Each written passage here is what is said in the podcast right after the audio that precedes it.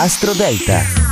Ultimo giorno del mese di luglio, lunedì 31, io sono Matteo Pavesi per Astro Parade dell'oroscopo in classifica, la luna è nel segno del Capricorno per il secondo giorno. Ascoltate il vostro segno lunare e cercate di capire che cosa dovete fare in questa giornata. Vediamo subito la classifica di oggi. Al numero 12 Cancro, momento delicato. Mantieni la calma in questa giornata e cerca di pensare positivo. In fondo questi momenti servono a crescere. Al numero 11 Sagittario, se da un lato la luna riaccende l'ambizione, la voglia e la stabilità, dall'altro sembra chiederti di rallentare il ritmo e tu non sei così contento di questo. Al numero 10 Aquario, la luna torna nel punto più delicato del tuo oroscopo e ti puoi aspettare una giornata eh, piena di pensieri. Se stai cercando l'amore però cercalo karmico, quindi che viene da lontano. Al numero 9 Gemelli, non sarà più facile forse eh, mantenere la calma e frequentare sempre le solite persone. Perderai la pazienza forse, attenzione a quello che dici. Al numero 8 Ariete, eh, meravigliosa luna nel punto del successo, a portata di mano ciò che desideri, una conferma, un momento di gloria per te. Al numero 7 Capricorno, la luna è nel tuo segno ed è piacevole anche se ti mette davanti ad un problema della tua esistenza, ovvero a una gestione emotiva diversa.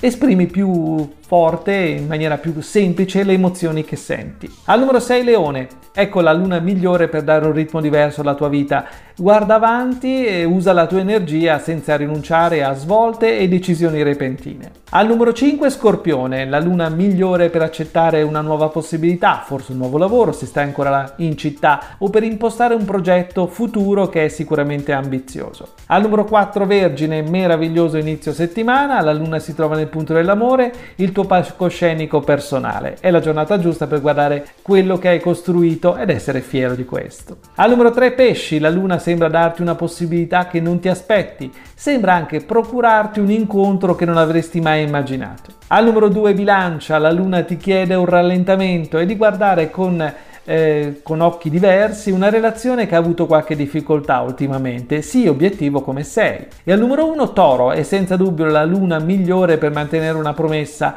e anche per vincere una scommessa con qualcuno che sicuramente ti dava per spacciato. È tutto dalle stelle!